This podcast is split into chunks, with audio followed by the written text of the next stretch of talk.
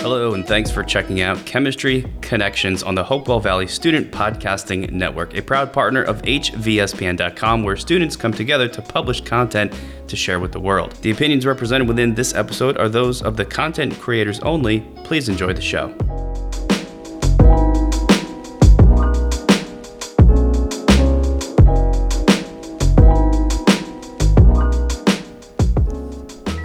Welcome to Chemistry Connections. My name is Baron Brothers, My name is James Huang. and we are your hosts for episode number 8 The Chemistry of Acid Rain.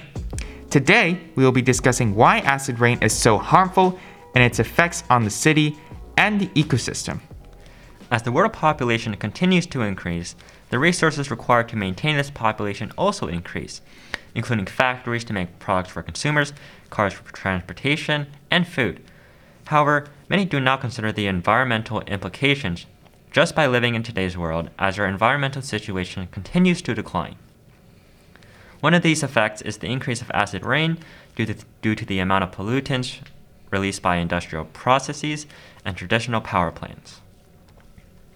You see, non polluted rainwater is already slightly acidic because the evaporated water reacts naturally with the carbon dioxide in the air, forming carbonic acid.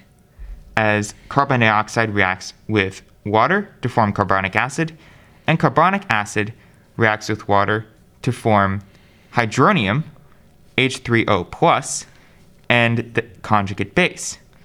You see, this reaction has two mechanisms, as the conjugate base still has a hydrogen attached to it. So it, it can react again with hydrogen to, uh, to produce a carbonate molecule and hydronium. However, this is the result of natural CO2 from the air. Other pollutants, such as sulfate from uh, factories and uh, car emissions, are also a big factor, as um, sulfur dioxide reacts with oxygen and uh, evaporated water to form something called sulfuric acid, which follows the same structure as carbonic acid. And nitric acid is formed in a, in a similar way and reacts with water again. However, not all acids are created equal. And we measure the strength of an acid by something called a Ka value. A Ka value, well, you see, with these reactions that I described, it doesn't react to completion, as we scientists like to call it. There is still some um, carbonic acid left over from uh, the carbonic acid reaction. It doesn't all turn into the conjugate base and hydronium. So, with the Ka value, which is a concentration of the products over the concentration of reactants, we can see the strength of an acid. With carbonic acid in particular, the Ka values are very low, so there is a lot of carbonic acid left over compared to nitric acid and especially sulfuric acid. These last two acids are very strong, so it is no wonder that the pH of regular rain, which is 5.6, is much higher than that of acid rain, which usually ranges from 4.2 to 4.4. Also, we should note that the pH is something called a logarithmic scale. So the difference in acidity between 7 and 5.6 on the pH scale, which helps us measure the acidity of a certain acid, is um, much smaller than that of 5.6 to 4.4, even though the difference in pHs may be smaller. Also, carton factory pollution forms additional CO2, producing more carbonic acid, thereby lowering the pH of acid rain even further. All right. So now that you know how acid rain is formed, you might be thinking, why is this important? Well, acidic rain reacts with building materials, which causes corrosion. So, for example, limestone, uh, which is frequently used in concrete, has the uh, reacts with sulfuric acid to the reaction calcium carbonate plus sulfuric acid combine to form calcium sulfate, carbon dioxide, and water. And in this reaction, the sulfuric acid in the acid rain strips away at the calcium carbonate, which leads to faster weathering compared to normal rain. And solid aluminum reacts with aqueous sulfuric acid to form aluminum ions, sulfate, and hydrogen gas. Notice that the solid aluminum is turned into aqueous aluminum ions. So there's no more solid aluminum left. And over time, this acid rain can cause buildings and other structures to fall apart. When the H3O plus in acid rain mixes with lakes and other bodies of water, the pH of the water will drop, and this will damage the ecosystem. For example, most fish won't hatch if the pH of the water is less than 5. So if enough acid rain is mixed with the water, no more fish will hatch, which can damage ecosystems.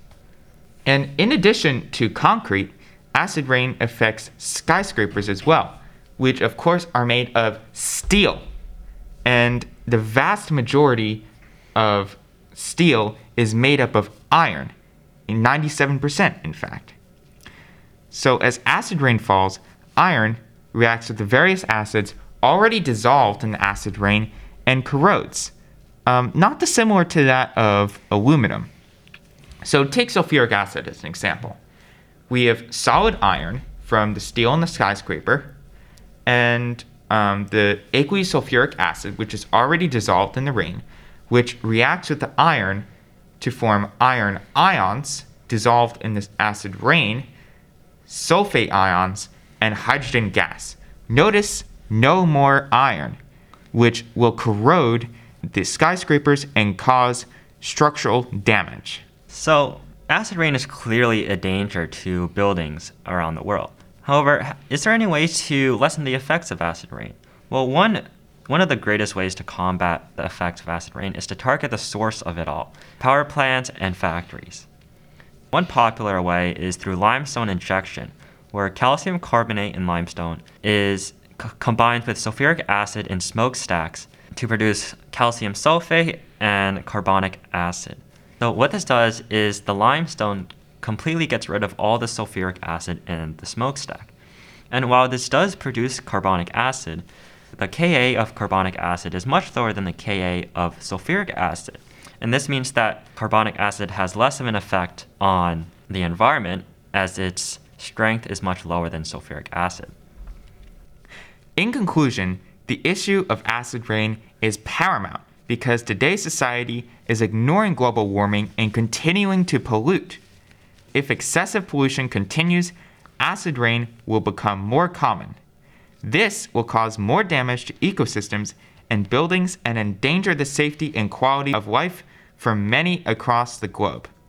We, as the younger generation, will grow up in this world, so we must pioneer the changes needed, such as regulating factory pollution basing the economy on electric transportation rather than oil, and creating more green space free from chemical pollution. This is the only way to improve this world for us and all future generations. Thank you for listening to this episode of Chemistry Connections. For more student ran podcasts and digital content, make sure you visit www.hvspn.com.